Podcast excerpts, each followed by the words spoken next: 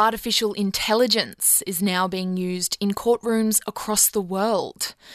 But to what extent is AI actually being used? And how are these latest technologies employed in a court of law? The Wire's Tony Pangaluic discussed the efficiency and ethical implications of AI in a legal setting with Professor Lyria Bennett Moses, Director of the Allens Hub for Technology, Law and Innovation at the University of New South Wales. So, a lot of the new stuff is coming in, and there's a wide variety of different kinds of AI. But as a general category, it's not new. So there's a number of things that have been either more exciting or more controversial that have come into play recently. One example would be that the idea of live transcription of court proceedings and live translation of court proceedings, which obviously enhances open justice for people who, particularly if English is not their first language, who want to understand what's happening in proceedings. That's obviously an exciting. If you you look into things that are maybe less exciting and more on the controversial end of the scale, you've got the use of risk assessment tools. This is particularly common in America, where data driven machine learning type tools are used to assess the risk that a criminal defendant will reoffend again if they're not in prison, if they're not in jail. So if they get bail or if they get parole. So, in that sense, the US courts have been using those tools to make decisions about how long someone has to serve their sentence before they can get parole, or to make decisions about whether someone is released on bail. So, that is a much more controversial example. And then the idea of having your proceedings heard before an avatar AI judge. Have other countries' courtrooms which use AI figured a way to update a system if there are assumptions being made which may no longer be valid or accurate in a case? Can an AI system be overridden in this type of unanticipated event? And are there systems self programmed to change over time?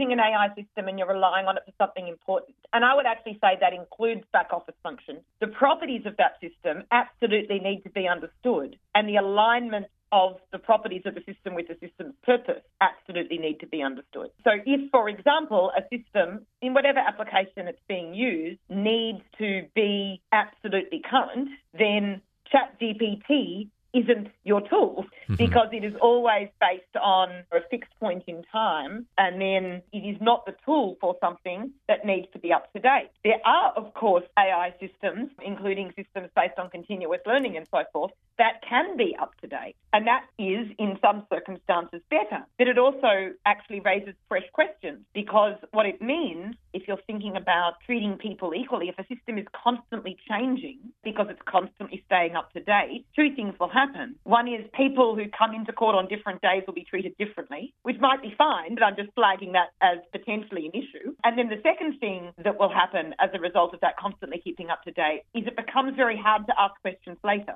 Unless you have really good version control and you're tracking what version did which thing and at which version was used, it's very hard later on if something does go wrong. And the one thing we can be sure about with computers is that stuff goes wrong. If something does go wrong, how do you work out what it is that went wrong unless you've kept track for every relevant decision that's made, all of the relevant properties of the version at that point so that you can go back and get that version of the tool and understand what that version of the tool did and why. Which one is the best kind of system for a particular context is going to depend not on the same answer for everything, but it's going to depend on that context. Where do you foresee AI evolving in the industry in the future? AI replacing judges, AI making decisions, even in matters where the amounts are low? I think no. I can imagine mechanisms for getting those lower value matters in terms of managing them in court workloads and putting them on the same list and that kind of thing so that, you know, one judge can hear a lot of them relatively quickly and that AI might be able to assist in helping them deal with those cases more quickly. But I can't imagine that we'd ever say that someone actually brings a matter to court, that that wouldn't be heard by a fully qualified human judge